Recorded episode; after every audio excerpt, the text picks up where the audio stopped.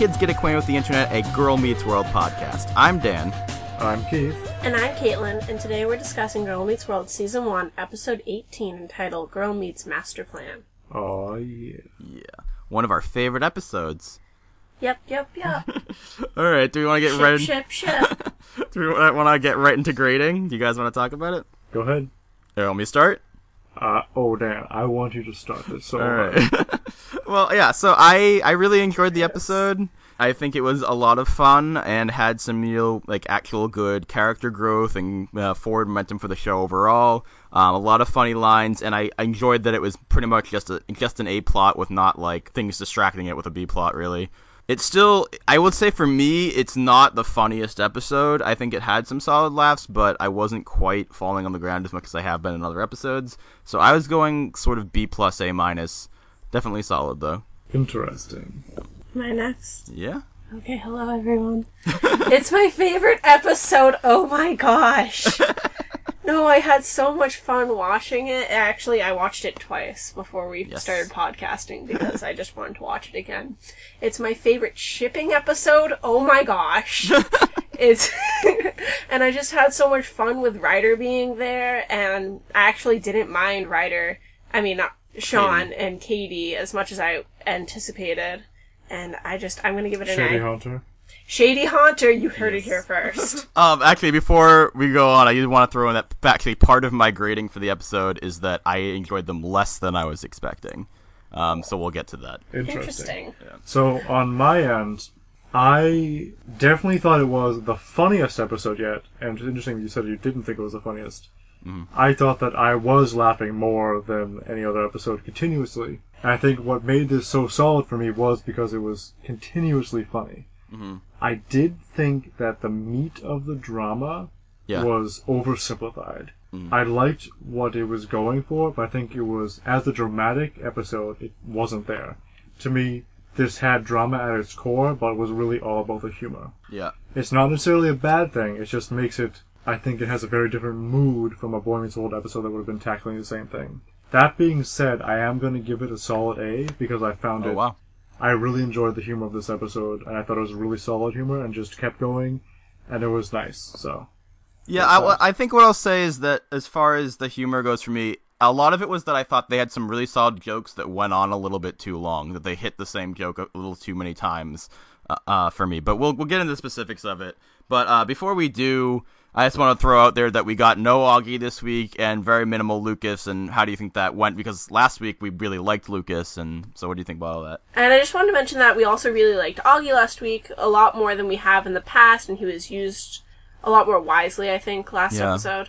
And I thought we got a good amount of Lucas for what the episode was. I actually Yeah. wish there had been more Lucas and less Farkle in this episode, only because Lucas actually pertained to the master plan I agree with more you. than Farkle. I really don't know what Farkle did. Nothing. He was the wonk. He was supposed to be the tech man, but like they Yeah. didn't need any was no technology. tech. yeah. yeah. So, yes, Lucas was great in the last episode, but I think for the episode, it would have been overcrowded if they tried to overplay his role. Mm-hmm. I think that him as a brief supporting character worked fine. He was a rodeo cowboy, and everything mm-hmm. was swell. That being said, like, yeah, the, the whole Farkle thing. So, it's interesting because looking back on it, yes, his role in the episode was completely unnecessary and he did absolutely nothing. Yeah. The scenes that he was in, I wasn't hindered by them in my Yeah. watching experience as I actually maybe would have thought I would have been. Because a lot of times when he just pops in the window and says, ladies, I'm like, here we go. Here's the stupid Farkle. You know what I mean? This is not going to be a good Farkle scene. This is going to be a bad one. I did not hate it when he came. And so it's a weird place because yes, he was useless, but it wasn't horrible for him to be useless. Yeah. I don't think he was horrible either, but I will say that this is actually probably my least favorite use of Farkle in quite a while. Uh, I'm not gonna say it's the my my least favorite overall, but I was not really a fan of his lines. There was a few things that I thought were kind of funny, but I would have preferred more Lucas the way Caitlin said. I would. feel like he was only there the way he was to reinforce everyone. Like, just quick reminder: Farkle's absolutely in love with these girls because Farkle's choice is coming up. yeah, That's a good point sense. to set up. Yeah, hmm. yeah. And the only other big like overall topic I wanted to make before we get into specific scenes is just that for me, this was a very sort of uh, not surreal, but not really down to earth episode. But a lot of the non down to earth things were very funny. So in a lot of ways, I thought it was funny in a way like a Drake and Josh episode was funny. And how do you feel about that? I mean, the whole point is that they were talking about the like they were referencing the crazy episodes of Boy Meets World and the scheming. Let's think for a second, like when they were trying to hook Feeny up with the bean, um, Yes. and the the killer bee, and is that down to earth? Well, that is not really my favorite thing either, and it was also season six. Well, the Um, way I feel about this is yes, there were some overblown aspects of the show, but I think this episode more than the other episodes earned its overblown uh, nature because Yeah. it's directly in relation to those particular episodes which have already been earned. Yeah. And there was a certain quality about the acting in this episode and the way that the characters were interacting that I think really earned the absurdity to it because it was it just was funny, you know. It didn't it was funny and it didn't feel it didn't feel stupid, you know. Yeah, I definitely think it was funny. It just was something that I sort of wanted to note about how even one of these great episodes of the show, it is a different tone than sort of what I was expecting when we entered into the show overall. Right. But yeah, no, I don't have like major issues with it. It was just something I wanted to mention. All right, do we want to get into the specific scenes? Scene one, Scene one. Bay window is bay. bay windows.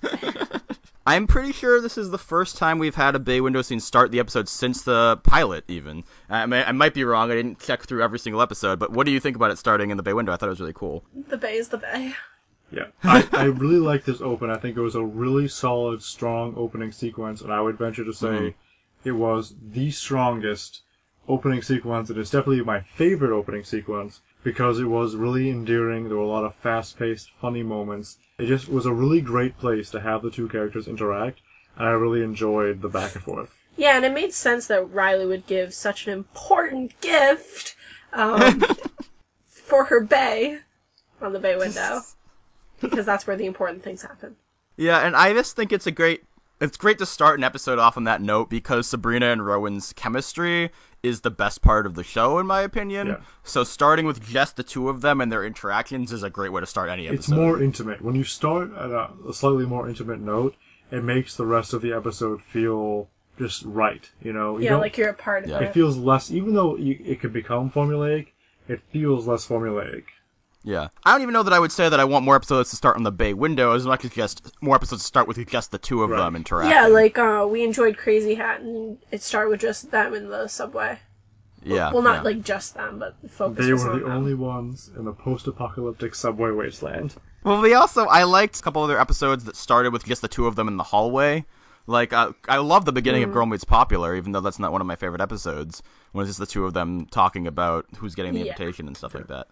Yeah, because it doesn't rush right into whatever Yeah. the lesson is going to be. It just lets it sort of build slowly and lets you enjoy the characters. That's for a good little point bit. too. It's their it's their special little space. The lack you of know? lesson, the lack of like actual classroom lesson. This is maybe one of the only episodes where that exists. yeah, because it's all sort of reference to the It's all scheming, focused it's on the all- family. It's all the weekends too. Well, so yeah, is it on the because weekend? Shawn's here for the weekend. Also, Maya's birthday is January 16th, and it's real time, as in 2015. So it's a Friday, everyone. Wait, how do you know? You where did they say the actual date? I looked it up. You looked it up on what? It said that Maya's birthday It, what it? on I think it was the wiki. Yeah, but the wiki is wiki. I mean, that's that you could be right. I just I didn't I haven't heard that confirmed places, but Um, what my question is in regards to that is when they were doing the bay window scene and then they left and then they came back in the next scene to find Shawn. Where did they go? they cl- they clearly left out the window and went on the subway to, Yes. to go to demolition, and and they didn't have any money. They bought some cute Yes, outfits. they didn't have any money, so they didn't buy anything. But then they came back to have the birthday party, and that's my fanfic. nice. Yeah, no, I agree with you. It seems a little odd that they came from the door, but Maya Hart, gender female, date of birth January 16th, 2001. Okay. So um, All right, uh, let's talk about that scene in a little bit more detail. Uh, so we have the whole multiple boxes thing. Felt very Riley, and I also wrote very Keith. would you like to tell us why? Well, Keith, why don't you explain it? Why don't you, as a recipient of said kind of things, Okay. So I guess the f- Well, there's just so many examples. yeah, I guess the first one I remember is when you tried to get when you gave tried to give me when you gave me some CDs, but you didn't. He wouldn't accept it. When you gave me some CDs and you didn't want me to know they were CDs, so you wrapped them in such a way that they were connected to a bunch of paper cups, and so it was this long string of paper cups with like CDs in the middle, and it was weird and awesome. And then, what was, how did you do the most recent one? There were multiple boxes. Christmas. Yeah, for Christmas there were like multiple. so we boxes. gave Dan a fashion combo set of a Batman T-shirt and Batman winter hat. Yes. We were we had to keep it on the hanger because we needed it to be a fashion We wanted, combo. yeah, we wanted to preserve the label that was on the hanger that said the words fashion combo. I that was so nice. But then we were like, how the hell are we going to fit this in something where the hanger, and we can't just wrap it in the wrapping paper because then the hanger will pierce through the wrapping paper. so we took a giant Frosted Flakes box because for some reason Keith's mom always buys giant boxes of cereal. Mm-hmm. That's the dream.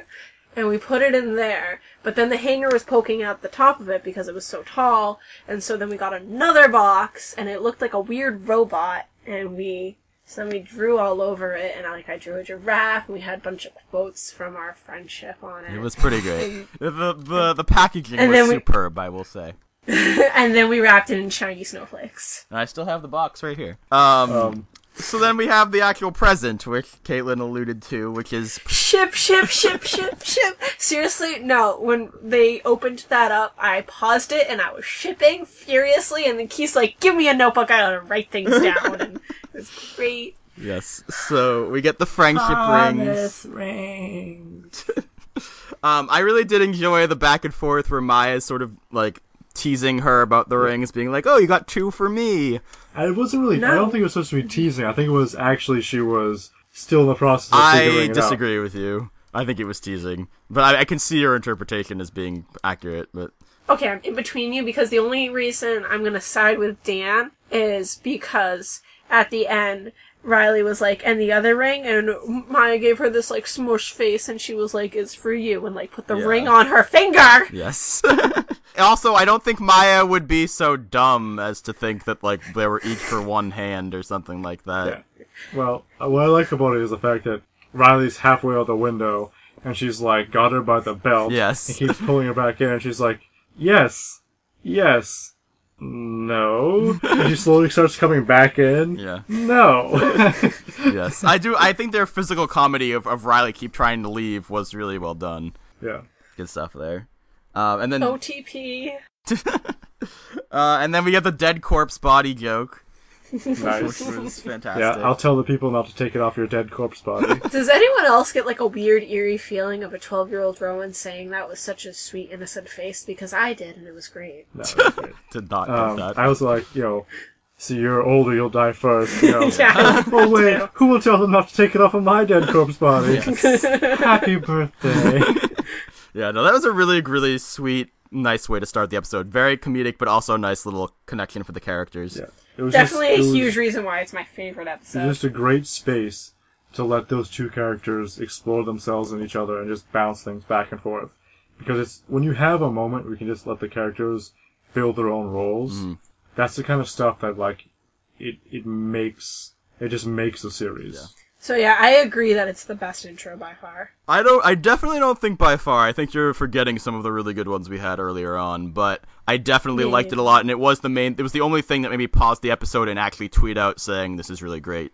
I thought just like as far as intros go, super solid. Yeah. Just super mm-hmm. solid by any standards. Yeah. I agree. All right, scene two. Scene two. So Shawn's in there, and they come in from demolition, and uh, Riley tells Shawn to squeeze her tight because it's her birthday. Squeeze her good. Squeeze her good. Yes. um, and Get her. what did you guys like from this scene? I, I know that you had some problems with the cake joke going on Yeah. a little long, but I I for for somebody I'm sorry, I'm laughing at the cake joke. for somebody who being myself who is sensitive to things going on too long, especially in this series so far. Yeah. I really enjoyed it, and I had no problems with it. I think that it, I was enjoying the character play so much that I did. It didn't bother me that it kept going because, for me, it was a fun way that we actually have Corey being Corey, mm-hmm. but still sort of being an adult, and then we also have Topanga being Topanga. I thought Topanga, starting in this scene, we had some great Topanga moments because she didn't take up too much screen time mm-hmm. or too much attention away from the main idea of the episode. Yeah. But I really felt that Topanga was no longer the stereotypical just random TV mom. I really did feel like Topanga was Topanga in this episode, even though I feel like there were a couple missed opportunities and she didn't get a lot of screen time. Yeah. She didn't feel like she was not Yeah. herself. I definitely think Danielle is stronger when Rider's around Mm-hmm. and when they can make the Boy Meets World references. I really think that she needs to slip into Boy Meets World Topanga before she can be comfortable with Girl Meets World Topanga. Well, the other Honestly, thing I don't know if that has anything to do with it. I think it's just that they gave her better lines. I okay, so this is my opinion that in those episodes where she's been dealing with Rider and everyone, or have also been the episodes where she's dealing with the adults and not dealing, That's not true. being in a motherly role as much. So for me, that is, I think that's part of it is that she's more comfortable when she's playing off of Ben and she's playing off of the other adults. Yeah, I guess that does make sense. Yeah. For me, yeah, I did think that it went on a little bit too long. I thought there were a lot of really great lines in there. I thought there were a lot of lines where Ben was very Corey like, but I also think there were a number of lines that were stilted both from Ben and from Danielle. And I, I mean, I so it just went on a little too long for me, but I did think overall it was solid. I really enjoyed the part where he was like, Maya's behind me, huh? Mm. Why is everyone always behind me? that was a great Boy Meets World reference. I think I really like Shawn's response. Well, it's not Tuesday, Yes. so I'm alright. Yes. that that connected with Corey throwing the cake up in the air and Topanga catching it as he runs. To I was him. literally like, the cake! Yeah, that was a really nice moment. I totally agree there. And then I really like so Shawn's there because he says he's doing a piece about weekends in New York for under a hundred dollars. That's impossible. yeah, Can I stay here? yeah, his delivery on that was fantastic. I really liked that. Um, Yeah, it is impossible. It's definitely impossible. uh, so then we have the little interplay about the key that Shawn has a key, but Topanga doesn't have a key. Yep, like, that's nice. yep, that was pretty funny.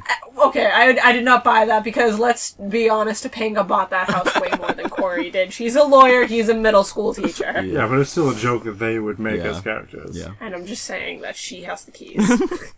She has the she has the keys in the relationship. oh, yes. She wears the keychain belt in the relationship.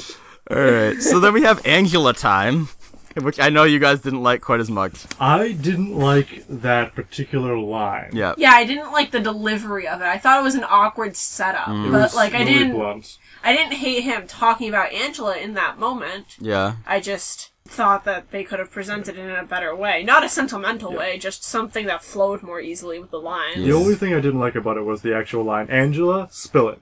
Because it just kind of came out of nowhere. But the actual talk, where it talks about how he fell in love with a concept and stuff like Yeah. that, that had some nice meta to it and gives me some confidence that they're not just going to rehash it, they're actually going to get over it and make it be about that it didn't work because Yeah. it is falling in love with a concept. I totally agree with you. I thought that was a really nice point there. Very nice use of meta. Especially that actually made sense. It didn't feel too meta. It felt like something Right. that actually like you know from an outside perspective you would feel that way, especially if you didn't know the whole story. Did you Right. did you have any issue with the fact that they they don't really explain why he went through her purse? I mean, I didn't really mind it, but I could see you maybe taking issue with it. I kind of like it because it becomes the joke about the ambiguity. Yeah. Um, I like it how it's like, that's creepy. Oh no, it wasn't that bad. You know what Yeah.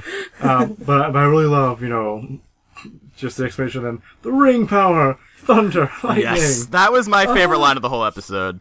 Uh, Those cuties! That was just amazingly acted, great line, like really smart writing there. It was hilarious. and then they looked slightly embarrassed, but like still wanted to keep I, I going. like when when Rider Alex- just like yeah, put their hand Shawn down. slowly lowering their hands and then like right in his face. Yes. and I, so we, we talked just like, about we were trying to figure out what this was exactly was a reference to because our first thought was Captain Planet.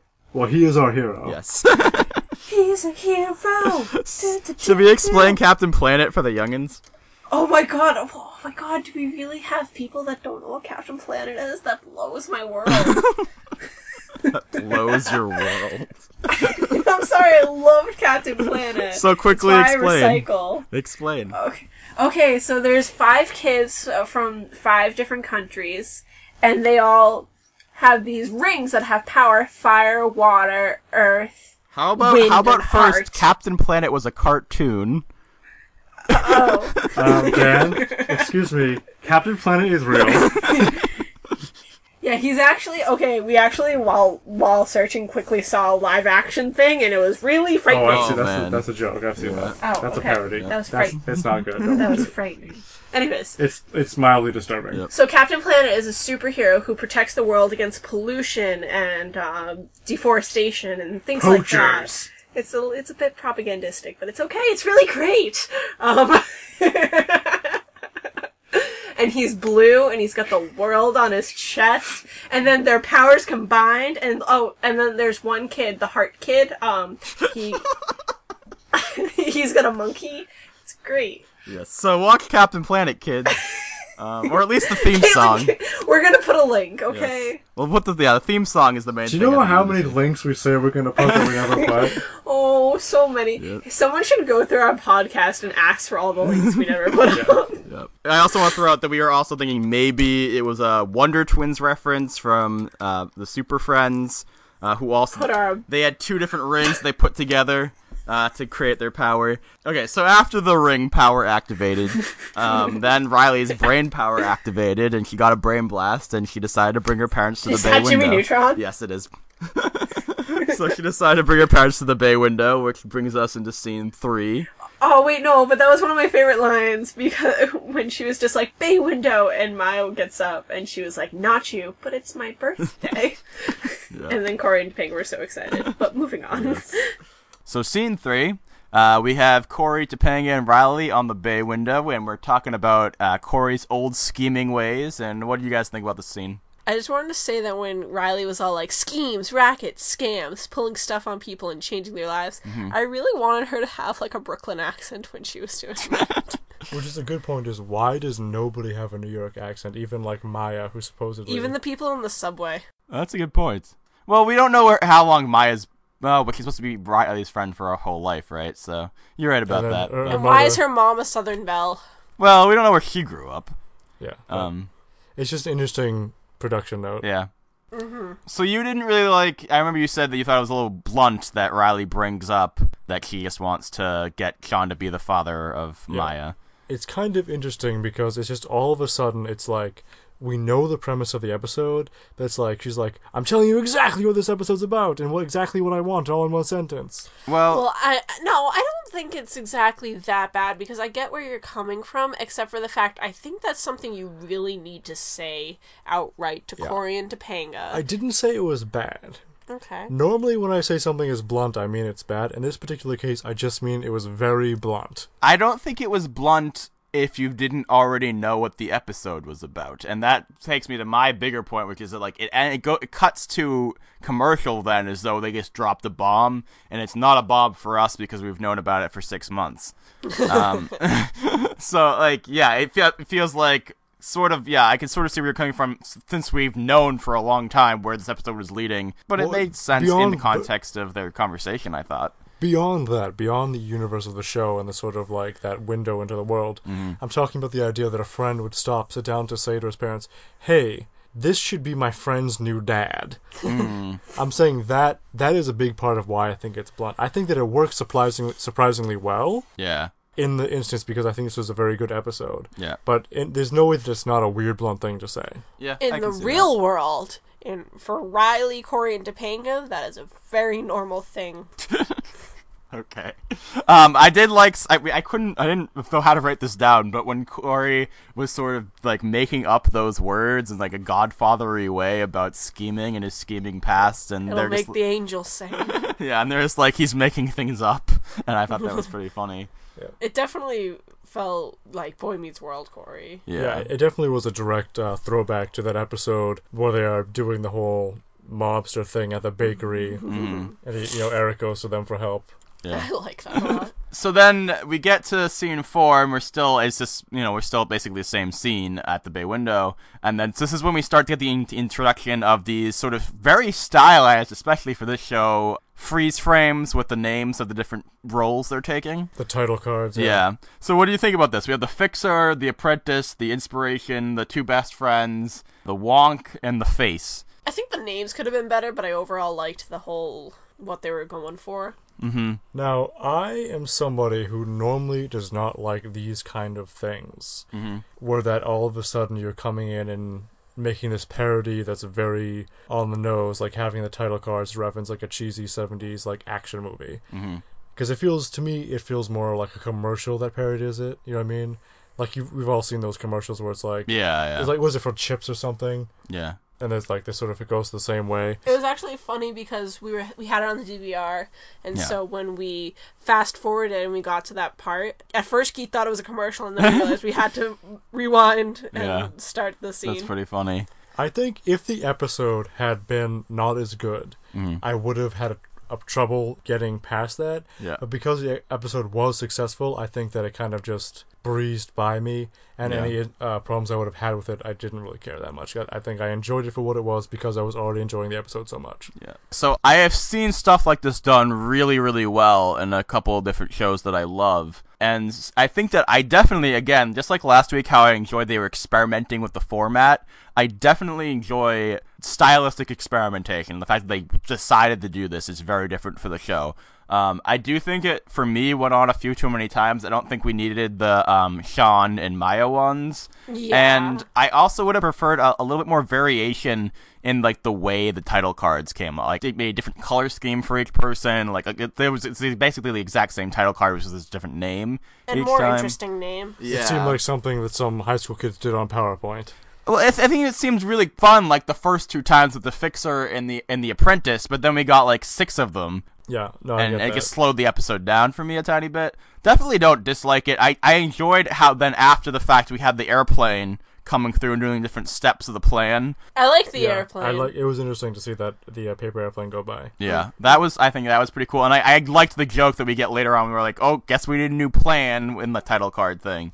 How would you feel if they started to do things like that more and more, where that they experiment to the point where like every other episode there's something weird in it like that? See, I kind of like that more than things. So we're about to come up in sort of in, in connection with this is things like Farkle with the crazy walk that doesn't really. It's like a little too far for me because that's sort of in the world of the show, whereas like these title cards like aren't in the world of the show. So Right, I they're in the actually film between the yeah. show and the so. I actually like that a lot better because you can still have the world of the show be sort of down to earth, but then like playing Make with the fun format. So So that you're I saying like a Scott Pilgrim type deal. yeah, I mean that might be a little bit excessive, but no, it's not. Actually, I would love an episode of Girl Meets World that like was a Scott Pilgrim esque yeah, structure. That would be pretty funny.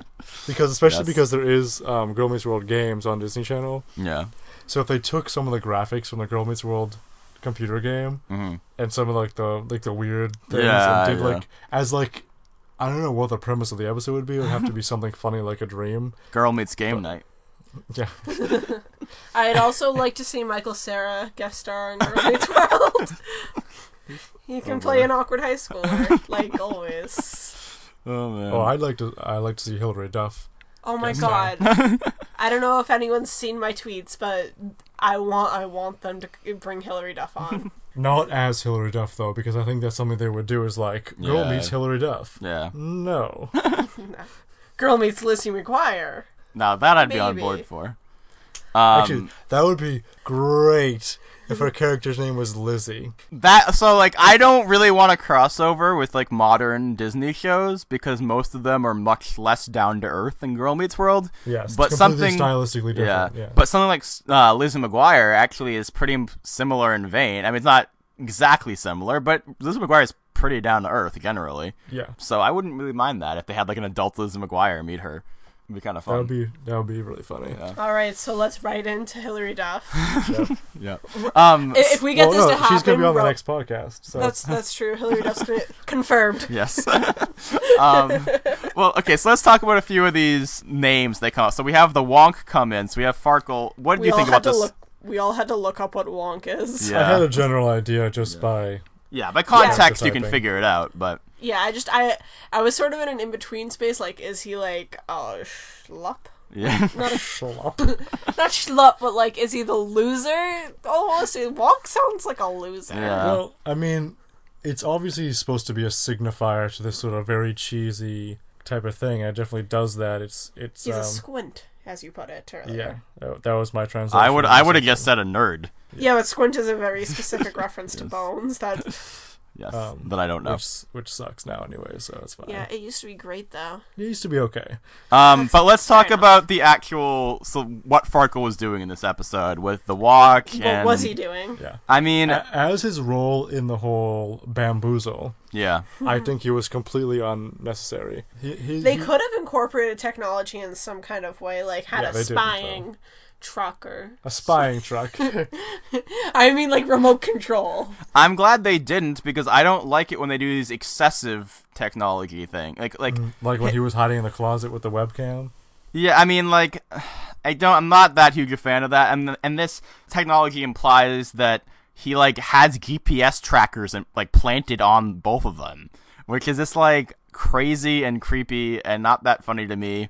And seems like something I'd see in a very different kind of show. The recording their voices and editing them, I guess like that's believable and not necessarily not down to earth, but it's excessively creepy and that's not funny to Could me. Could have worked if it was actually relevant to the plot that they were Yeah. doing. Like for instance, if if their plan had something to do with them recording Shawn or Yeah. recording Katie. Or like a phone and then call. and then Yeah. playing it back, and it was like, yeah, maybe they made a phone call, Yeah. and they had to fake Shawn and or Katie's voice, two calls to each other, and they had a thing where they were like typing in sentences, but it was coming out as their voice on the other end because they were like Yeah. doing something like that. Then I can see how it all fit together, and then that weird, creepy thing became just you know it's foreshadowing. It's just or if funny, Katie called wondering where Maya was and they couldn't have her talk because she was tied up. Yeah. right? I'm Yeah, just actually, over. That would have been nice. Yeah. I would have liked that if they had Maya's voice on loop, and it mm-hmm. was like somebody was trying to get in touch with her. They called her cell phone. They had Yeah. it picked up, and they played it through. And it's like, you know, I'm fine. I'm not tied up. yes, that's pretty funny. I do think that I'm over the oh, we're gonna make jokes out of him being a stalker thing because Yeah, I agree. that's excessive. I mean, it's really far, and we're supposed to. Most of these episodes, especially recently, has just been he's a good friend to them, he cares about them, and so you can't have it both ways. You can't make him a super creep and a really nice, loyal, good friend to them. Well, we have Farkle's choice to look forward to next You gotta week. choose between be- choose between those two parts of his soul. Well, I mean, No, that's not even it. Is uh, they're ch- they're fighting over Farkle Okay. and uh, that's based on an IMDb summary that I I don't think we could take to heart that much. From Fair the enough. summer. Um, but yeah. I do think that Farkle's Choice could be a good thing because it could put this all to rest. In a perfect world, that's what would happen. But we'll see. Okay, so but then we have talk about how Shawn and Corey also have rings, much like Maya. Yep. Um, Actually, that, that was a great scene. You know, because Riley's like, "We have rings." It's like, "So do we." And I love Topanga holds up her her hand, Her wedding ring. yeah, and then Corey, you know, Shawn gave it to me when I was 25 years old. and I like that that little. uh uh, also, the continuity of saying that he gave it to him later in life because otherwise, it wasn't in the show. yeah, it wasn't in the show, so it makes sense to say that. Your mother doesn't let me wear it. that's great. Yeah. ben Savage was like very. He was on point. I was gonna say flamboyant, Mm. like when Farkle comes to the window and he's like, "Ladies," and Ben Sat or well, Corey was all like, He was having fun in this Yeah, episode. I he think definitely you, was. You gotta know that everybody was having a lot Yeah. of fun in this episode. Mm-hmm. It's, and really, that's what brings it all home. If you know that the actors are having fun doing these roles and the characters are having fun, Yeah. That's what's gonna have a lot of energy and hype up the episode and actually live up to its expectations. I I, feel like think part of the I think part of that is because this was actually the last episode they filmed of all of season one. Mm-hmm. So I think they were like really excited to like have Shawn there and to you know bring it home. Yeah, there was a lot of energy. Yeah. There were definitely a lot of moments where I feel felt like with Danielle, I was seeing Danielle smiling and laughing, but like it made sense for Topanga in the moment. yeah. Uh, so then we have Peyton coming, well, Lucas coming into the window too, and he's the face. And I liked his little interaction with Topanga there. Um, and and sort of the meta moment of him saying, "Is this all you guys think of me?" Yeah, most of the time. I thought that was Shout out great. to Peyton though, because I don't know how he got the role as the cool kid. Um, we'll tweet this video of them going and like talking to the cast about Boy Meets World trivia. Will we? Mm-hmm. Yeah, we will. He's so awkward when he was trying to sing the theme song and stuff like that. The Feeny call. He tries to do the Feeny call. Some of the best Peyton things are when he plays up that he is awkward, just like Yeah. Riley, like when he was doing that. Yeah. and that's that's the stuff I want to see more. I want to see. Peyton not as Mr. Perfect, not as the cool guy. I want to see him as vulnerable, as a human being, as a character who is awkward Yeah. and who is maybe uh, maybe he's the pretty boy only in looks, but his attitude is actually You know, uh, you know what I think he could play pretty well. You know how What's like that? in every like especially '90s teen movie they have like the girl who's in glasses and super dorky and awkward, pulls them away, and then and- and then she gets a makeover and puts on a dress and she's beautiful and she looks like No, all, the all she has to popular do is girls. take off her glasses Yeah. and take out her yeah. ponytail. then. I, I think they could have easily done that with Lucas, like make him look slightly dorkier and have him be the super nerd, and then like by the end of the season he like gets a makeover. Now, I don't like those premises. Yes. I definitely wouldn't like the whole super nerd, but I do. I definitely want to see more than just the not Mr. Perfect Lucas. I want to Mm-hmm. see him at an internal dissonance between how people like like we had in that episode where he was trying to. What which episode was that? When he that was was Smackle. that was, was that Smackle, yeah. I really liked that because that was about the dissonance between his internal self and the expectations of others on him because of his appearance, and we Yeah. assume that he's an athlete. Yeah, I I believe I wanna that see way more more, of that. than when he's labeled or called Mr. Perfect. I believe that Lucas, the oh, everyone expects me to be a jock and do this and that, but really this is what I care about, Mm. Yeah. Lucas. Yeah, Smackle Lucas was a better version of what flaws Lucas should have been. Yeah, I Yeah. agree with you. All right, are we ready to get into scene five? Scene five. Hopefully. All right, so we have Maya and Shawn are basically finishing up a talk they're having down in the living room about how they're the ones who are left behind, and it sort of comes out. Maya says that her mom is sort of not the victim here; that she drove her dad away. Right. Mm. And this is sort of the beginning of the heart of the drama that's supposed to be in this episode and I mm. I'm I'm a little bit on the edge about this because it definitely feels oversimplified and almost vilifies cer- certain things that are a lot more complicated in real life. Yeah, Yeah. And it, and it's hard to say that it has a good social responsibility in this case because it is vilifying people that may or may not be innocent in different things by oversimplifying the situation to such a degree that you are either, oh, she's not one of us, she is one of us. You, the left behind, Yeah. the leaver, the stayer. These are really big, complicated, wrapped up, messy ideas. Yeah. And by boiling it all down to I normally agree that things aren't black and white, but and I don't think that the person who stays is necessarily always perfect. But I think like the person who leaves and then never tries again to interact with you is the villain. That's my personal feeling. I'm more talking about the labeling of Kate, even though it is overturned. It's Yeah. overturned in the way not by saying, "Oh, it's more complicated than that." It's overturned by saying, "Oh, wait, she actually is one of us," Yeah, which I think is a is a sidestep. yeah. I don't hate it per se that there's just something inside me that's saying, you know, that's just not quite right. I'm glad that they at least overturned it because it was feeling iffy to me to be like, oh, it's her fault because she drives men away. Yeah. Felt Yeah. Shawn's iffy. probably in Mexico by now. yeah, I, like- I because in the end it's not that Katie drove him away, but we don't even know what Maya thought that meant to begin with. I'm glad that they didn't really go into much detail about anybody agreeing with Maya because I can uh, understand from a young child's perspective of Maya thinking of her mom as the villain. But if like Shawn agreed and thought she was the villain because she drove the guy away, that seems really dumb. On a lighter note, uh, in terms of just pure humor, after they talk about him, you know, running away to Mexico, Yeah. you have that great line about, Run you for know, the hills. yeah, he, she sends men. He's probably like running for the hills, and then Riley goes, "Who says that?" Yeah. and she goes, "Grrr, "Run for the hills." yes. It's a lot of great moments like that in this episode. But that was the that was the moment that reminded me of the paint scene Yep. because Lucas like when he goes to run out the window, he like does something with the rope to make it harder for Maya to move. And in the um paint episode, Yeah, Maya's mother. yeah, Maya's mother. If you look closely in the background, Lucas is the first one to leave when the fight starts. Yeah. Yeah, Lucas is the big strong guy, but he's he's a coward deep down inside. And that's what I want to see more of. I want to see Lucas as the coward. As he's so non-confrontational that he's going to run away at this at the first sign of major drama. Agreed. Uh, but getting back to scene five, so the one part of the Farkle interaction in this episode that I did enjoy was when Maya smashes his wall. Yeah, Especially because yeah, she wasn't even there for the explanation of Yeah. it, and she's just like, "What?" yeah, that he's was not pretty going to funny. put up with this. Yeah. She was just Um, like, "It's my birthday." It's my birthday. I got no time for this Farkle business. We have Shawn pulling Corey and Topanga aside and being like, "We have to meddle in Maya's life. We have to like help her out." And then this is when we get the whole thing about Corey's old. He's pathetic. He's tired. Yeah, Um, He's old. There's a nice back and forth because I forget which one comes first, but Corey's like, "I'm old." Yeah. Topanga's like, "He's tired. I'm Yeah. tired. He's old."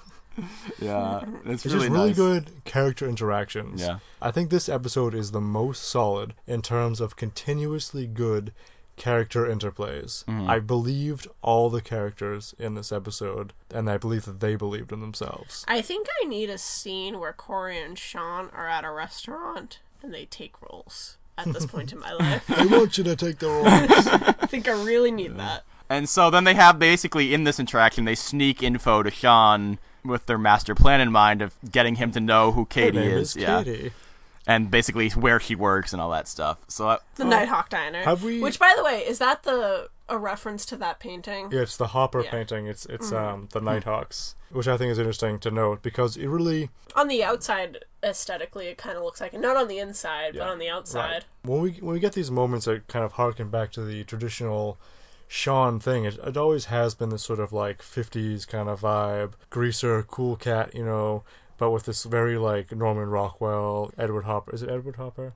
I think so. And also just the way that Katie dresses at work. Like, that's a very old style Very retro. waitress. I think it's interesting that they've kept that alive. well, that could also just be because they're in New York City and there's a lot of diners like that in New York City. Right, no, but but you gotta know that it was a an artistic decision to keep that alive, specifically in the characters of Shawn and in the Shawn parallel characters, because that is sort of their placeholder for all these sort of like Americana sentiments. Um, and ending out scene five is another callback to the yip yip thing. So what did you guys think of that? Keith laughed. I, yeah, I think it was funny this time because it was not the joke; it was one of the many fast jokes that were happening at the time, which made it more successful than the I last time completely when it first came up.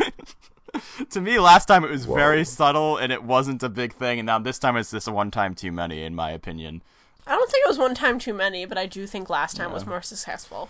All right, but scene six. So we uh, have Lucas using his rope knowledge. Because he's a real cowboy. yes. You're a real cowboy now.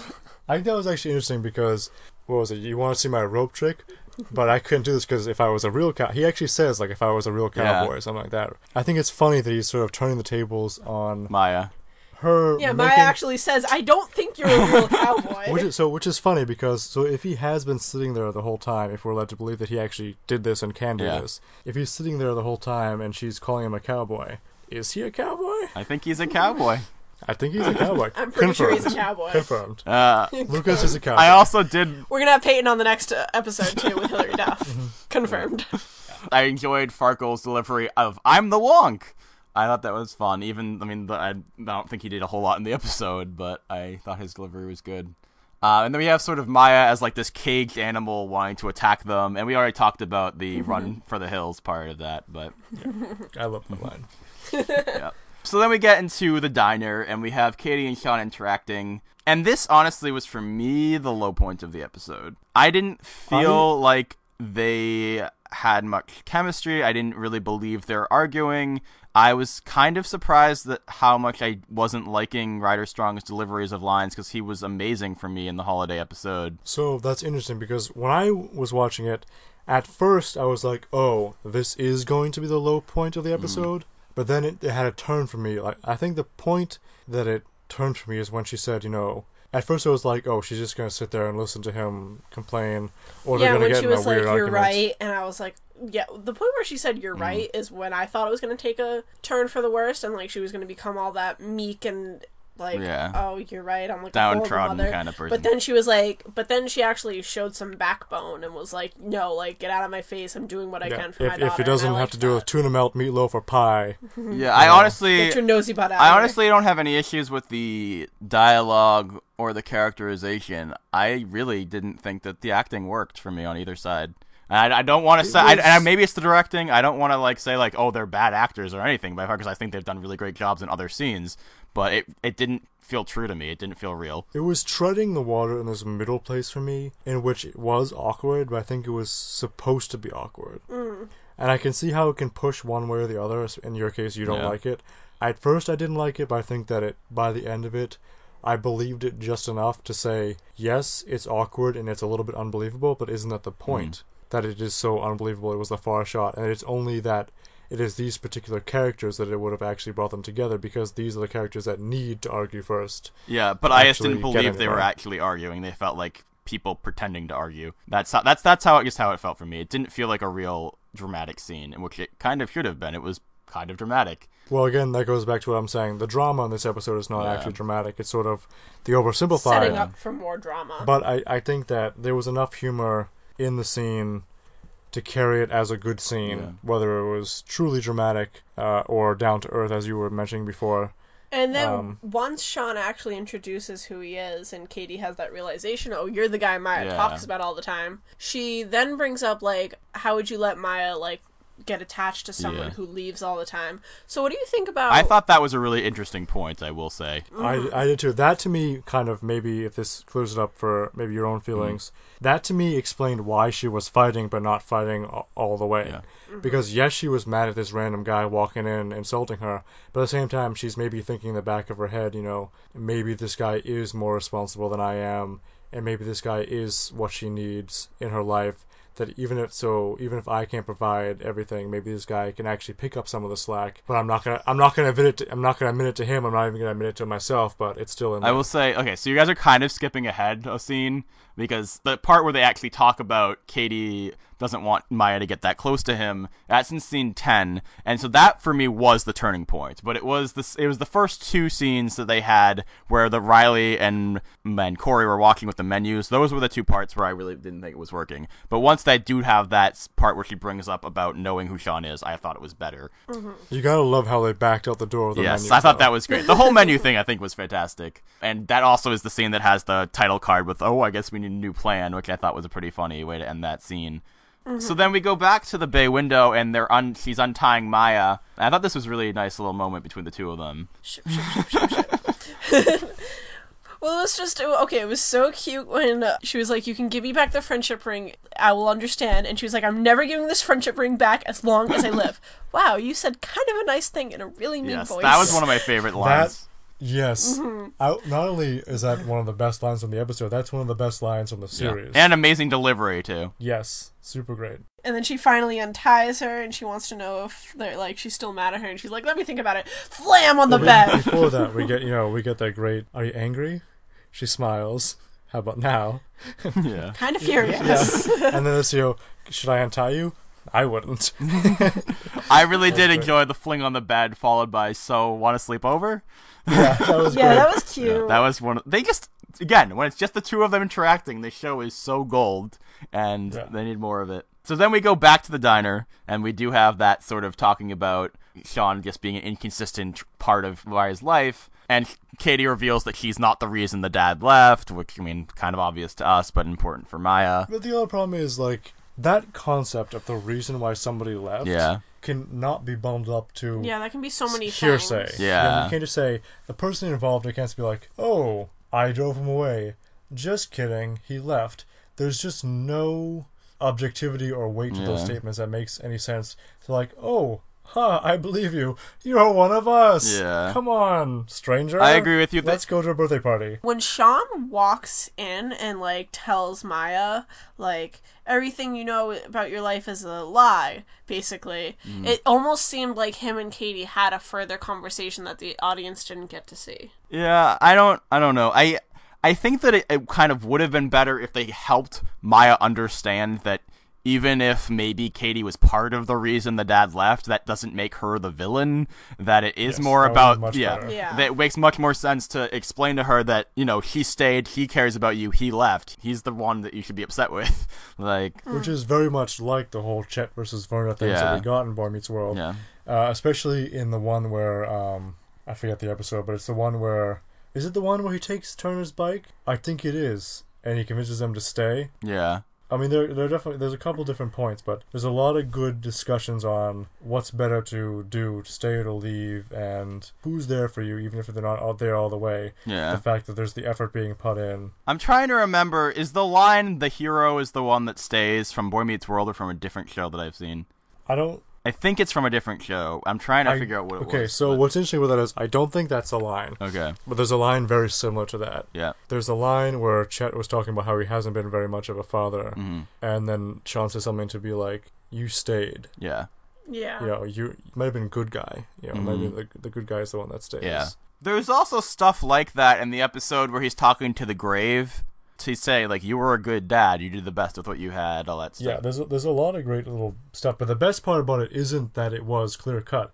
It was there was so much give and take back and forth, where he was the good guy, but then he was the bad guy. Like in the episode where where Chet dies, Yeah. he wasn't gonna stay. He was gonna leave. Oh my god, I figured out what the the hero is the one that stays is from. Veronica? Mars. Oh, that's right. Yeah, because she calls she says Keith is is the hero and she blames Lianne for leaving. That's right. V Mars on point. Good stuff. So then just just a side note, she she ripped out the earbuds so she wouldn't you wouldn't spoil her. Oh, funny. So yeah, Katie didn't drive the dad away, but then the next thing that I really really like is the introduction of the locket because it is a really nice connection with Girl Meets the Truth with her wanting the hmm. locket. And it's just like a nice subtle thing they seeded in early in the season that has a really nice payoff here, I think. Especially with Shawn also being the one to take the picture.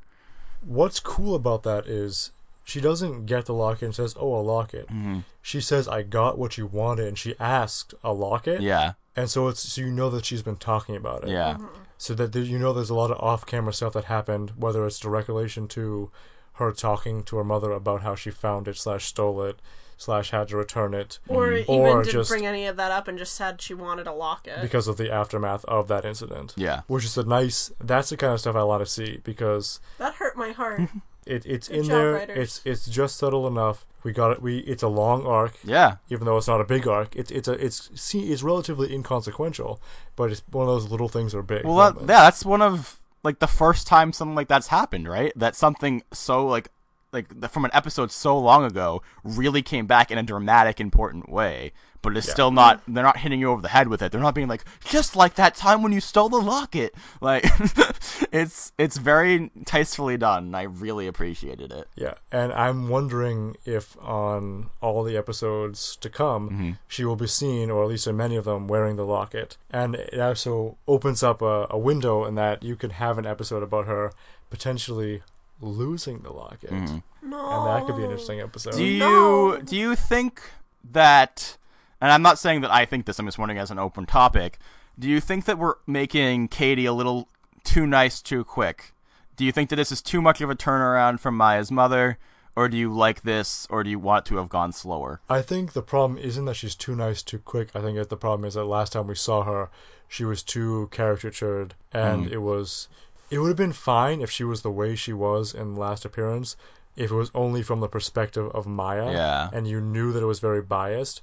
But it wasn't a biased presentation. It was in the universe of the show, and everybody saw what happened, and everybody had to deal with what happened, and that was the biggest problem. I think it was the first occurrence that was uh, troubled, not this second one. Well, Or- I do want to point out is that she's doing this for a special occasion. Yeah. That it's Maya's birthday, and she worked the extra shifts, and she didn't tell Maya about anything. Yeah, she's still not being a perfect mom here because she's not explaining to her daughter ahead of time, like, "Oh, I have to work this extra shift, but I'll be there for the nighttime for you, I promise." or planning ahead so that she worked the extra shift the week before. Yeah. It's almost like she's like, oh, tomorrow is my daughter's birthday. Oops, I gotta work that one other shift. Mm-hmm. Which I, I mean, it could be real. It, it could be explained away, but it there's a little bit missing in that that they. I'm not saying that she should have been perfect and that should have been it, but maybe they should have said that it wasn't perfect and went into that. Yeah. Maybe. Yeah, but uh, I'm just saying at the same time, I think this is still pretty cohesive with The original how episode. Katie has been Yeah. portrayed before. Is this the second occurrence? Yes, this is only the second Yeah. time we've seen her. I almost I almost feel like it's the third for some reason. Yeah, I could see that. It Maybe it's because we just have been talking about her so Yeah. much. Shady Hunter. Shady Hunter. so yeah, I did really like the locket thing. So we we get into scene eleven, and uh, Shawn is then tells Maya about what happened with the dad, and so yes, we do get that sort of Not, I mean, not really. I still like that was. I get why Shawn did it, but that was a bit much considering he does. As far as we know, he doesn't actually know why the dad left. He was just like, "Your dad left." It also wasn't his place to do that. no. Like I'm not like mad at him, but if this was real life, I probably would be mad at him. Well, that's the whole the whole point is that it wasn't his place. As far as Shawn thought, He was he was he was the mastermind of the scheme. Yeah. The whole point is that Corey and Riley manipulated him into thinking that he was the mastermind, and then he was the one who was Yeah, but this is this his is, own bounds. This is a much they overstepped. this his is much to too overstep overstepping, though, in my opinion. This is more overstepping than what Corey and Riley did, because they were just manipulating a situation. They weren't revealing a piece of like a piece of truth that Katie specifically didn't want to tell her daughter. That's not really cool. If this was real life, that would not be the right thing to do, in my opinion. I agree with you. But it's okay because he went through her purse. yeah, so that part was really great. I really did enjoy that, where they're like, "Oh, you can't go through my purse," and then the two girls were like, "Let him." I thought that was really nice. What's cool about that is that it wasn't just like Corey and Riley that said that or whatever. It was Maya and Riley, and Maya having being present earlier. Mm. That shows that not only does Riley want Shawn to be Maya's dad, That Maya also. Maya Yeah. Very definitively wa- wants Shawn to get involved with, with her mother. Well, okay, so now let's have a broader talk maybe about the whole shady haunter thing. Like, you guys were not on board for this idea. Are you? Like, where do you want this to go? I think that the way they handled it was surprisingly good. Mm-hmm. Yes. And I now have no particular reservations moving forward if they were to pursue the relationship in a way that was I- not overdone to the point that it tried to be Angela, Yeah. that it tried to talk about Ellen, Angela too much. I don't want to see a love triangle with Angela. Yeah. That's not to say that I don't. I'll think I that's a might good stop watching character. the show if they do a love triangle. That's with just too Angela. petty. Mm. And we need the whole point is that he's getting over that, and it didn't work out. And that's what I liked Yeah. about this episode. And they were trying to be mature about it. Yeah, I w- I'm Um, okay with them giving Angela closure and maybe a love triangle, love triangle for half an episode that like very quickly no, gets resolved. I, I might actually stop watching. The if show. it's for like ten minutes, you'll stop watching the show. I mean, it makes sense. just does it because not? like that's a precedent for like wow, like if this is where they're gonna go, who knows where else they're gonna yeah. go? it- I just think it's a really poor artistic choice. It's more than torturing the characters; Hmm. Yeah. it's torturing the audience. I don't with the think they are though. If especially it's if half they- an episode. No, because I think they are. I think that this is enough closure. yeah. I agree. The only reason that I would be okay with it is if it was a flashback to in between the two series. Yeah. I don't want to see anything in the Girl Meets World timeline that has to do with Angela being there in physicality. I don't know. I mean, as someone who really liked the Lauren arc, I think that that was a very well done love triangle. That so I don't think they would necessarily ruin it by doing a love triangle. That's different though, because Because why? Well, a they're high schoolers. Yeah, Yeah, but that's- but that's a good everyone in but Shawn and Katie are shown to be bad in relationships and immature. right. And I'm but- not saying again, not saying like a season long love triangle, but I could understand if Angela came back into his life, he might question himself for like a minute. because we already got that great line about falling in love with the concept rather Yeah. than the person. But he he didn't agree with that. They thought that. I think it makes sense for him to want closure. She was the love of his life when he was growing up. He would still have those feelings probably. I'm not saying like I definitely don't want like an ongoing love triangle, but I think that if he was maybe f- thrown for a second, it would be believable. there would just be too much fate involved. There'd be a lot more. You know, how do all of these people who supposedly went their separate ways? How how does every single one of them come back? Topanga's best friends with Angela. Topanga comes to visit. All right, Angela comes to visit. Is she best friends though? Because she went away with her father, and then they also moved away to Well, New York. she's as far as they're we old know. friends where that she had very. They still connect with old friends. I don't know. I it's just okay when we brought up Angela in this episode. Mm-hmm. Topanga was portrayed as oh yeah that was Shawn's girlfriend, not In the that was my old friend. Yeah. Yeah, and also there was no hint from that sort of moment that there's any sort of lingering connection between Topanga or any of the characters in Angela that has mm-hmm. that has happened after the last time we saw. I her. guess so. I'm definitely on board with you guys that in actually in my perfect world we would never see Angela again, and this was nice closure. I agree with you. I just wouldn't be super upset if we saw her for an episode or two. It, it's not what I want, but I wouldn't ruin it anything for me. about a stylistic claymation episode about a photo album that they find and it's all photo I'm on album board for that. I'm 100 percent on board for that.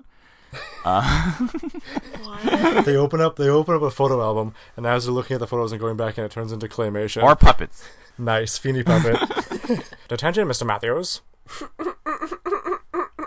So, but getting back to the scene, I really I liked that. So Corey's saying Riley's his partner in crime now, and Shawn sort of wants Maya to be his, and her response I thought was really good. Yeah, I am so much more interested in Maya's desire to have a father figure in Shawn Mm-hmm. than her desire to have a romantic interest in Joshua. One hundred percent agree. With And it's Yeah. interesting because they almost sort of had a weird parallel in that scene that you just mentioned. So the, in last episode, the way that we saw Maya reacting, Oh, like I'm in it for the long Josh. game kind of thing. right? Yeah. and and they try to make that her big thing. I want this to be more her big thing. Well, but I don't think they were uh, because last week was not about drama for her. She was just like having fun flirting, and I thought it was really funny. So I, Not I at the end though. That last comment, "I'm in it for the long game." yeah, that was the turn. okay, I'll give you that, and I definitely agree with you that I am more into interested interested in the Shawn connection than the Joshua connection. But I also think I have thought that a lot of the Joshua stuff has been pretty funny. So I'm not totally hating on that the way you guys seem to. But all right, so uh, I will say this is my favorite tag ever. I think Riley being tied up. Um, I don't remember all the tags. yeah. it's de- it's definitely a good tag. Yeah. I really like the uh the nose scratch. Yes, I thought that was great. and her just all of Rowan's deliveries in this tag where she's like, "Wow, you're right. I can hardly move." Yeah. Like, We're best friends, so I know you want us to, to go through the same things. You want me to have the same experience that you had. yeah. Why won't you say anything to me? Yeah. Goodbye. That was just fantastic. Um, I love how she disappears out the window, and then her arm comes back to scratch yes, her nose. that was really nice. All right, are we ready to go to mail time? You have anything else you want to say, or I just I love this episode. my my ship my ship has set sail and it is going across the deep blue. definitely, Yes. definitely one of my favorites of all time. Very strong, and I'm really glad that one of the episodes where they kept touting as being one of the best actually was one of the best. So Yes. no, ma- yeah, finally. no matter what, it was really consistent. And that's really important, especially because a lot of the mid season episodes, they fell off a cliff at halfway through. Yeah, I had so much fun with this episode. If you can make me squee during an episode, then it was Squee? good. I squeed. yeah, she did. Oh, man. Squeeze. All right, let's get into mail Yeah. time.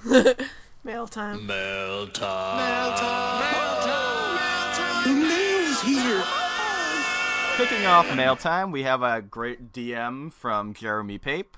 Um, he says, I liked the ep. It was cool to see each cast member interact. Glad they didn't stick an Auggie plot in there. It left plenty of time for the plot to develop properly, if predictably. Loved the Farkle smartwatch scenes and even the sort of out of place Leia stuff. Some of Corey's dialogue still felt stilted though, and since it was a Shawn episode, that didn't seem real. So I'll give it a B, even though it was my favorite episode so far. Couple interesting things to dissect in that. Yeah. So uh, I was kind of curious where Auggie was during all of this. I, m- my assumption is just that he's with Joshua. Yeah, this is not the first time he's been inexplicably missing, though. Yes, but that just has to do with uh, contracts with child stars. Yeah, probably. Yeah. Um, I was confused about a couple things. Um, so I was definitely not as thrilled about the Farkle smartwatch scenes as Jeremy P. Me either. and the out of place Leia stuff. So I don't exactly know what he means by Leia stuff. Is it like if it's shipping stuff? I definitely don't see it. As far as their interactions, I I did think they were fun. I do s- see that there's a lot more. Oh, okay. Say it's something like this where he's like like roping her in, you know, mm-hmm. like making her his. Yeah, and there was a little bit of that interplay with the cowboy stuff, but it was very minimal, so I don't really know exactly what Yeah, they're saying. I, but- well, basically, in general, I think that maybe there was something there, Yeah. but anything that was there was completely, you know, it didn't. It, outshined Yeah. by the Riley and Maya. Just Yeah. whether it was a ship, ship, ship moment, but or just or just like super friendship building. Um, it just wa- Friendship. yeah, super friendship. yeah, friendship rings. That totally brought me back to when Keith, uh, when Keith, when Corey, I'm tired, when Corey got Topanga the promise rings for Christmas. It's funny Yeah. because Well, no, no, it was actually they got each other promise rings. They Oh, did. right, Yeah. right, as far as the Riley and Maya shipping goes, it's funny because I definitely on board for the idea, and I thought that there like earlier in the seasons there were like actually moments that felt like they were like shipping moments. I don't think this one felt like a shipping moment. I know if you ship them, it's a nice moment, but it, it just felt like a friendship moment. it did but- not. Either way, there was a lot of. I Get think out there of my was a lot of shipping fun. face. Uh, yeah, I think that the even if there were Leia moments in there, I they didn't feel out of place to me. It felt like it just fit in the episode nicely.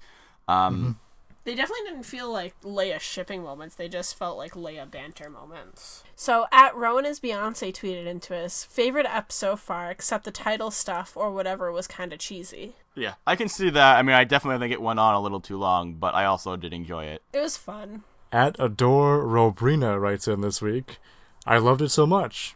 It was so heartwarming. It really I understand your Twitter name a lot. And then at Robrina always says, "By far my favorite. I wish I had a friend like Riley. Aw, I hope Aw. someday you do." That's so cute. Dan will be that friend. That's weird. Dan can be your Riley. At B Castillo seven five five tweets in, "This is my new favorite one by such a wide margin. Wow, I never knew so much could be done in only a thirty minute episode. Which is a good point to say that a lot of things happen in this episode, and they handle the pacing very well. Yep. Yes, I did not feel like it was a cluttered episode, but I like looking back on it, a lot did happen. Yeah, it's making me Um, feel like maybe we shouldn't have B plots very often. Like it doesn't seem to help things. Maybe. Um, this next one is from at rstickle24. He says the episode was really good, but the flashy graphics were unnecessary and did nothing for me. Excited to see the plot develop. I'd agree to disagree, I guess. I mean, I don't know. I thought they were just fun. The title cards. Yeah. Yeah, I mean, I I, I get why um they went like some people like like Dan and even I can agree they did go on a little long. Um and you know I think they could have been a little more creative with them, but you know like you said Dan, I'm glad they're experimenting. Yes, I definitely. I, I'm happy they're in the episode. I would never say take them out. At Queen of Rider writes in, I thought it was the best episode. It was one of my favorite. It was obviously a big episode for me as a huge Shawn slash Rider fan, as per handle. it it really made me wish he was a regular. My favorite part was when Shawn went to the diner to talk to Katie. I ship Shawn and Katie now, and I'm a huge Shawn slash Angela shipper, which is an interesting change, I guess. Yeah, guess. that's impressive. So Queen of Rider, just remember, Shady Haunter, you heard it here first. Yep. The funny thing That's is, just that's so great though, Shady Hunter. How things work out. I so feel like well it really should be Shady Shaddy Haunter, unfortunately, but Stop. Stop. That well, that's that's the rapper name. yes. um, at that so Rowan says it was definitely really great. The only thing is, I would have done without the straying spy titles. P.S. Where's Auggie? Um, so a lot of people really didn't like the, the titles, but I can see that if I was not enjoying the episode so much, I would come in much like other elements of different episodes that I did not enjoy that much, and I'd be like, "What the hell is this?" Yeah. But be- because I liked the episode and I felt like they did they did exist effectively in it. Yeah, I also will say like I can understand if you're someone who doesn't usually watch shows that do stuff like this, you'd be like, "What is like this feels weird?" and like, but as a like someone who likes shows that have done stuff like this really, really well, and that are also really known for their meta humor. I'm mostly talking about Community here. This like the fact that Girl Girlmance World and Boy Meets World are so meta, stuff like this actually makes some sense to me. So then we have May I See My Shoes?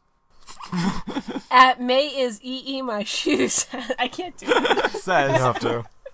This was an episode that was a plot setter for many future episodes. It was the best of the season and was a preview of season two. I definitely agree there. It definitely it, Yeah. this could have been the season finale. Yeah, I Yeah, think wasn't it supposed to be? Uh, I thought it was going to. I no, I'm pretty be- sure that we well that we had thought it was at one point, but I, I think it was listed that way on IMDb at some point, but, But as- right now, as it stands, uh, first date yeah, is the. and that kind of makes sense because first date is supposed to have some big plot changes based on it. So Yeah. I think people were just wrong on IMDb. All right. At Looney underscore Toon says, I enjoyed the episode. I find it a bit hard to believe Riles and Corey thought sending in some stranger to yell at Katie would endear her to him. Yeah. Also, I just realized she got her locket, like that one Maya found, and had to give it back in the subway.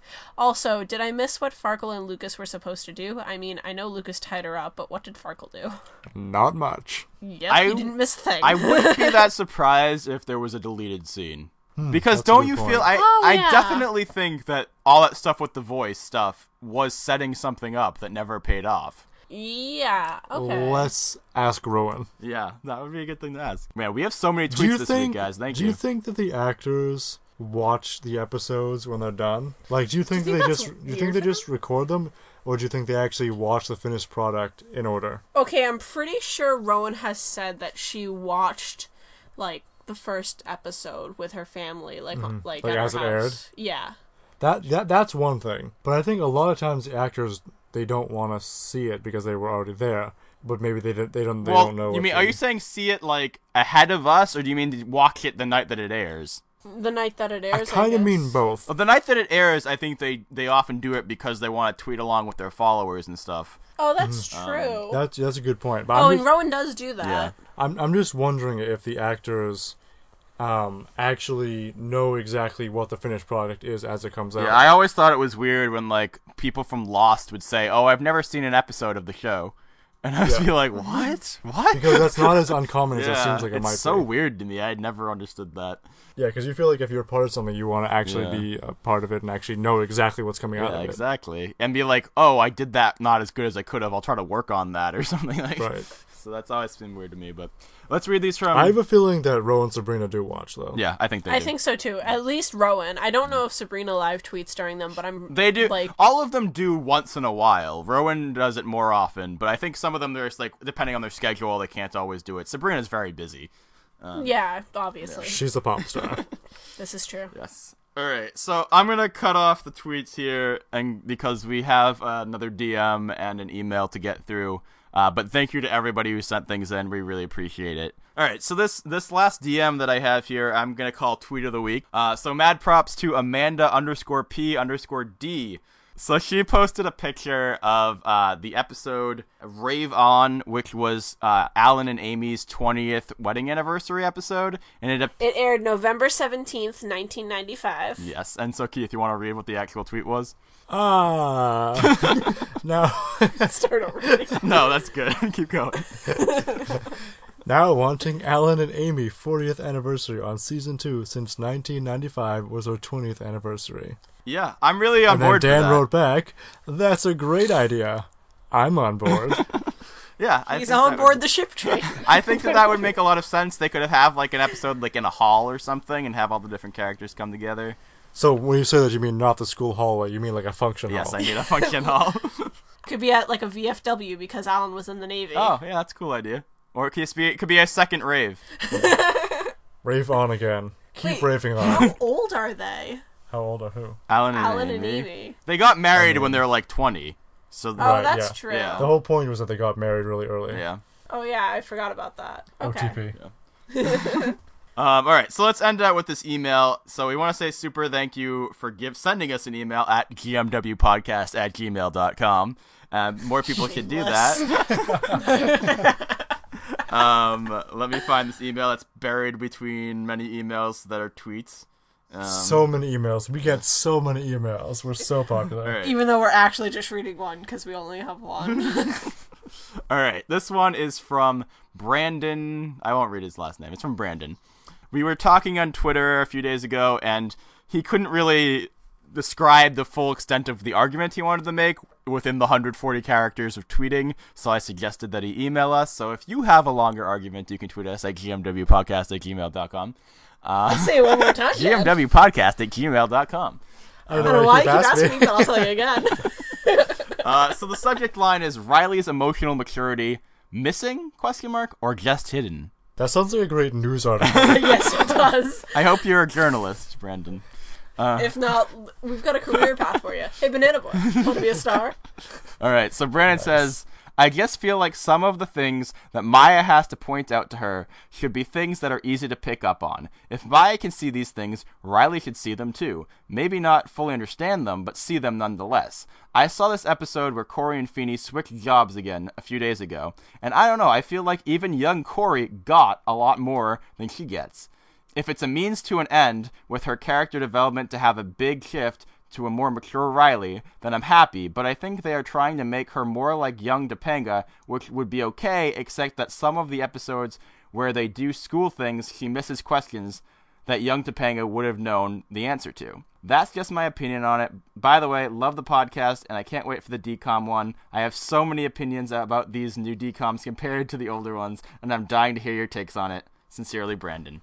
Nice. All right. Well, first of all, thank you very much. Yeah, so seriously, Those thank very you. nice comments from you, and also I like that you're engaging. So, I totally get what you're saying. I do want to say, however, what, since we're going to compare Riley and Corey, Season one, Corey. yes, season one Corey is. I think Riley has a more sheltered life than Corey did because of her parents. Although Because her Corey parent, was sheltered also. Yes, but in a different way. For one thing, her parents are a lot better off than Corey's parents were, and I think that they are actively sheltering them, whereas Corey was just kind of a naive boy. Which I also I don't actually Mm-hmm. completely agree with Brandon about season one Corey overall. I think there's a lot of episodes where Corey does not get what's going on in season Well, one. Well, mentioning Teacher's Bet, Yeah. I think that's a good um, point to talk because that is a great episode, and that is one of the sort of defining episodes about. If you're gonna say what is Boy Meets World about, Yeah. Teacher's Bet is a great one. You can say this is what Boy Meets World is about. I agree. Yeah. And I think that the problem is more that we don't have enough episodes like that where we can say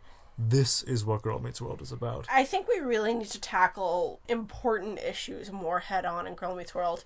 And I don't know if it's I mean, he- issues as much as drama. That Riley needs drama because Maya's gotten drama, but Riley really mostly hasn't. And and if and a lot of times when she had drama, it was tied to Maya. take a step back if we're going to talk about Teacher's Bet.